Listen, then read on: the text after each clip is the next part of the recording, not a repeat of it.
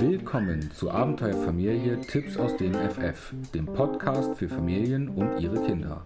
In der zweiten Folge geht es erneut um das Thema, was sollte mein Kind können, wenn es in die Schule kommt. Also viel Spaß! Ja, hallo Frau Reiter. Ähm, Sie haben heute einen Termin mit mir vereinbart, weil Sie wissen wollen, was Ihr Kind können muss, wenn es in die Schule kommt. Und ähm, was haben Sie jetzt konkret für Fragen? Ja, guten Tag, Frau Berger. Also schön, dass wir uns hier heute treffen. Also es gibt so einige Fragen, was äh, mein Kind zum Beispiel können müsste, wenn es jetzt in die Schule kommt, wenn es jetzt eingeschult wird. Ähm, es fängt vom Namen schreiben oder Rechnen oder die Konzentration, also irgendwelche Tipps, was wirklich jetzt ausschlaggebend ist, was es können muss. Okay. Äh, das sind ja ganz viele Sachen, die Sie wissen wollen. Ich versuche das mal ein bisschen zu sortieren. Und wir fangen erstmal an so mit dem ganz allgemeinen, was das Kind äh, können sollte, was Sie super gut in den Alltag integrieren können. Also zum Beispiel sollte das Kind sich konzentrieren können über einen gewissen Zeitraum. Zehn Minuten wäre schon gut. Ein bisschen länger ist natürlich auch nicht schlecht. Sowas kann man zum Beispiel üben, indem man mit dem Kind ganz viel spielt. Uno, Mensch, ärger dich nicht, Monopoly und, und, und, und, und. Die Regale sind ja überall voll von solchen Gemeinschaftsspielen. Dabei lernt das Kind auch ganz viele Regeln, die es einhalten muss. Es lernt verlieren können und es lernt auch abwarten können. Das ist ganz wichtig, wenn es in die Schule kommt. Wir haben große Klassen, so ungefähr 24 Kinder in einer Klasse. Und ähm, da kann es natürlich nicht jede Stunde fünfmal rankommen. Viele Kinder sind dann so, dass sie nach vorne stürzen und äh, ich will, ich will, ich will. Und es muss also warten können, bis es dann dran ist. Das ähm, ist eine absolute Voraussetzung für die Schule. Dann sollte das Kind auch können, eine, also etwas zu Ende zu bringen. Also wenn das Spiel keinen Spaß mehr macht oder es sieht, auch ich verliere gleich, ähm, sollte es das Spiel trotzdem zu Ende spielen. Ähm, auch um zu lernen zu verlieren oder eben auch mal um was zu beenden, was so gar keinen Spaß macht. Das ist in der Schule auch manchmal so. Nicht jeder Tag ist derselbe. Es gibt auch immer mal Sachen, die keinen Spaß machen und auch die muss das Kind dann in der Schule zu Ende machen. Ähm, ganz wichtig, ganz, ganz wichtig, dass das Kind neugierig ist. Also eine Kiste mit einem neuen Spiel und oh, was ist denn das? Können wir das mal spielen? Probierst du das mit mir aus? Oder ein neues Buch? Oder äh, durch die Gegend wandern? Oh, was ist das für ein Tier? Wie heißt das? Also man muss gar nicht sich hinsetzen und Schule machen mit dem Kind. Das kommt dann im August. Äh, man kann das in den Alltag integrieren. Alles, was das Kind können muss.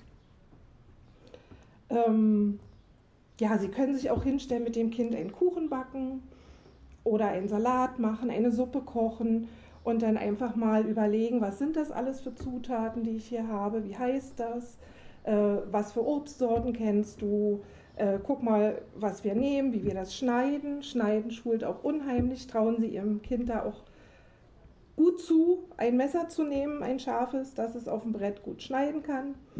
Sie sind ja dabei, wenn die Kinder da sich konzentrieren, dann sind die eigentlich vorsichtig und dann passiert auch nichts. Ähm, ganz wichtig ist auch, dass Sie, wenn Sie merken, das Kind schneidet, aber es schneidet nicht so perfekt, wie Sie das gerne möchten, das ist auch immer mein Problem gewesen bei meinem Sohn, dass sie dann ihre Hände festhalten und sagen, okay, ich traue meinem Kind das jetzt zu, ich kann ihm nicht alles abnehmen. Das kann nur durch Übung lernen und auch durch Fehler lernen. Ein Kind, was einmal von der Schaukel geflogen ist, weil es im Stehen geschaukelt hat wie verrückt und sich dann das Bein gebrochen hat, macht das nicht nochmal. Ja, also ruhig zutrauen, damit das Kind dann auch am Anfang die Mappe alleine trägt. Die wird am Anfang noch sehr leicht sein, aber dann so im Laufe der nächsten 10, 12 oder 13 Jahre an Gewicht ordentlich zunehmen. In Corona ist ja nur auch viel in den Kitas untergegangen oder die Kinder haben, ähm, waren teilweise gar nicht in der Kita.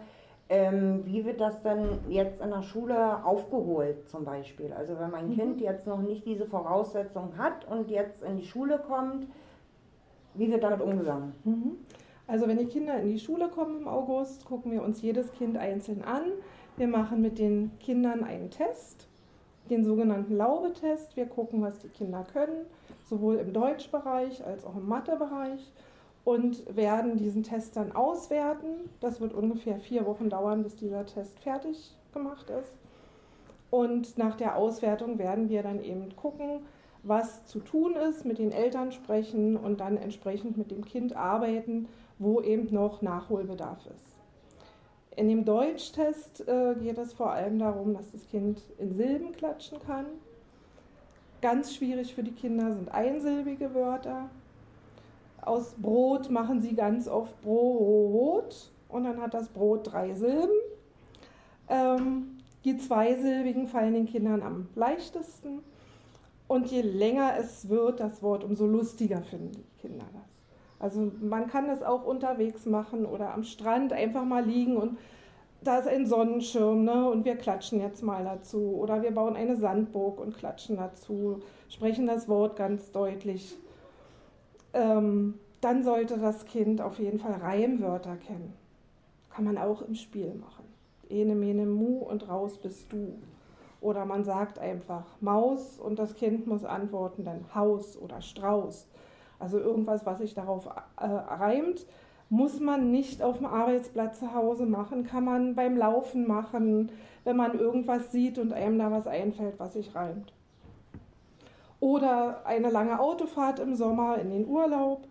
Ähm, ich sehe was, was du nicht siehst und das ist blau. Oder nee, ich nehme mal weiß, weiß geht besser. Und dann sind es zum Beispiel die Wolken. Womit fängt die Wolke an? Mit W. Ganz wichtig, wir sagen nicht W in den ersten zwei Jahren in der Schule, sondern wir sagen nur die Laute. Also W. Wenn Sie also in der Richtung was machen, bitte, bitte unterstützen Sie uns und sagen Sie nur die Laute zu Hause, weil das Kind sonst Schwierigkeiten hat beim Lesen lernen. Und die Eltern, also wenn dieser Test gemacht worden ist, werden die Eltern dann informiert und dann wird geguckt, wie man damit umgeht, wie weit die Eltern jetzt noch weiterhin unterstützen, äh, damit das Kind halt diese verloren gegangene Zeit aufholt. Genau. Aber nicht nur die Eltern äh, sind dann ins Boot zu holen, dass die mit den Kindern üben. Wir üben das auch ganz, ganz doll in der Schule mit diesen Kindern. Dafür gibt es auch extra Teilungsstunden bzw. Förderstunden, wo denn diese Kinder extra in eine Gruppe gepackt werden mit einem Lehrer und dann äh, können die das üben. Super. Genau. Und ähm, ja, zu dem Laubetest. Es wird jede Schule vielleicht nicht diesen Laubetest machen, sondern auch auf andere Tests zurückgreifen.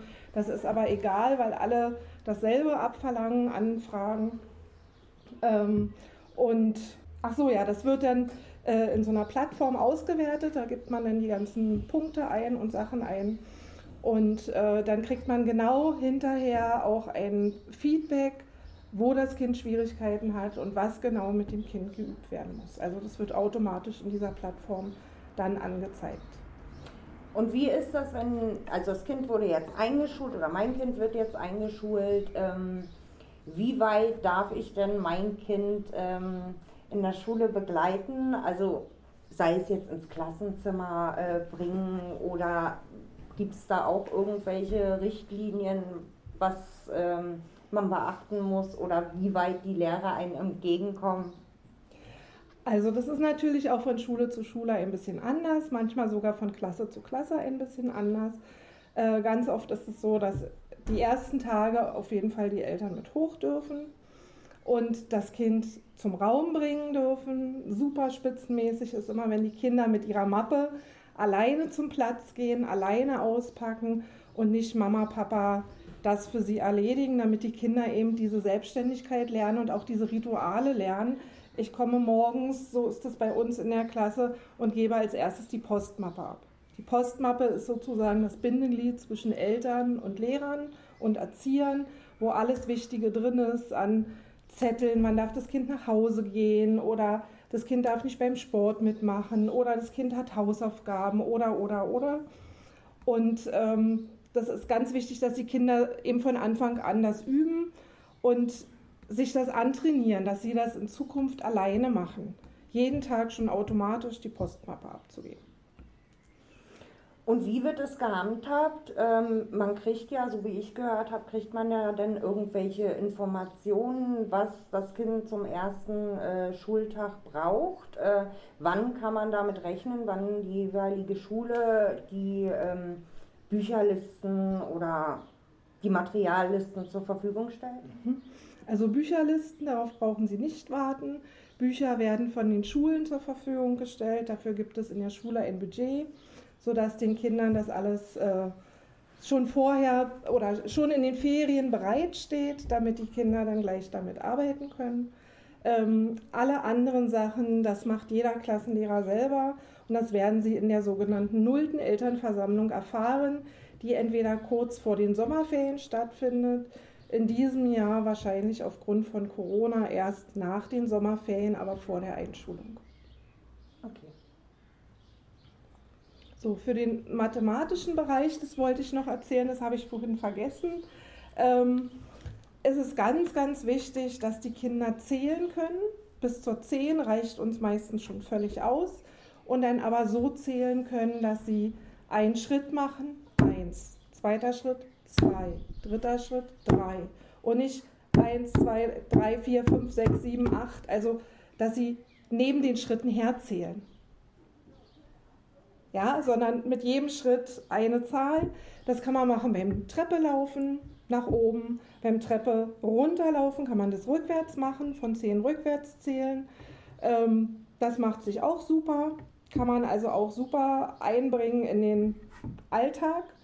Ähm, wenn Sie mit den Kindern spielen, was ich ja vorhin schon erwähnt habe, äh, ganz doll mit Würfeln arbeiten, dass die Kinder diese Würfelbilder erkennen und nicht jedes Mal sitzen und die Punkte zählen, sondern sie würfeln, sehen die sechs und erkennen die sechs als sechs. Ähm, das ist wichtig. Den Fingerblitz wäre toll, also sie zeigen, zack, die vier und die, das Kind erkennt innerhalb von einer Sekunde, dass es die vier war und nicht die fünf. Oder sie zeigen die acht. Das wäre ein tolles Spiel, was man machen kann und auch Reihen fortsetzen. Und dieses Reihen fortsetzen kann man super beim Tischdecken machen. Dann sieht der Tisch vielleicht nicht so aus, wie er aussehen soll, aber man kann dann eben den Teller, die Gabel, das Messer, Teller, Messer, Gabel und so weiter. Das ist alles wichtig als Voraussetzung für den Mathematikunterricht. Ja, Frau Reiter, ich hoffe, ich konnte alle Ihre Fragen beantworten. Ähm, Ansonsten haben Sie ja die Möglichkeit, dann in der nullten Elternversammlung auch nochmal Fragen zu stellen oder das persönliche Gespräch mit der Lehrerin zu suchen. Ich bedanke mich für das Gespräch und wünsche Ihnen einen schönen Sommer. Vielen Dank, Frau Berger. Also Sie haben mir wirklich ein bisschen die Angst genommen und ein bisschen weitergeholfen. Vielen Dank. Meine Fragen sind somit alle beantwortet. Dankeschön. Bitteschön.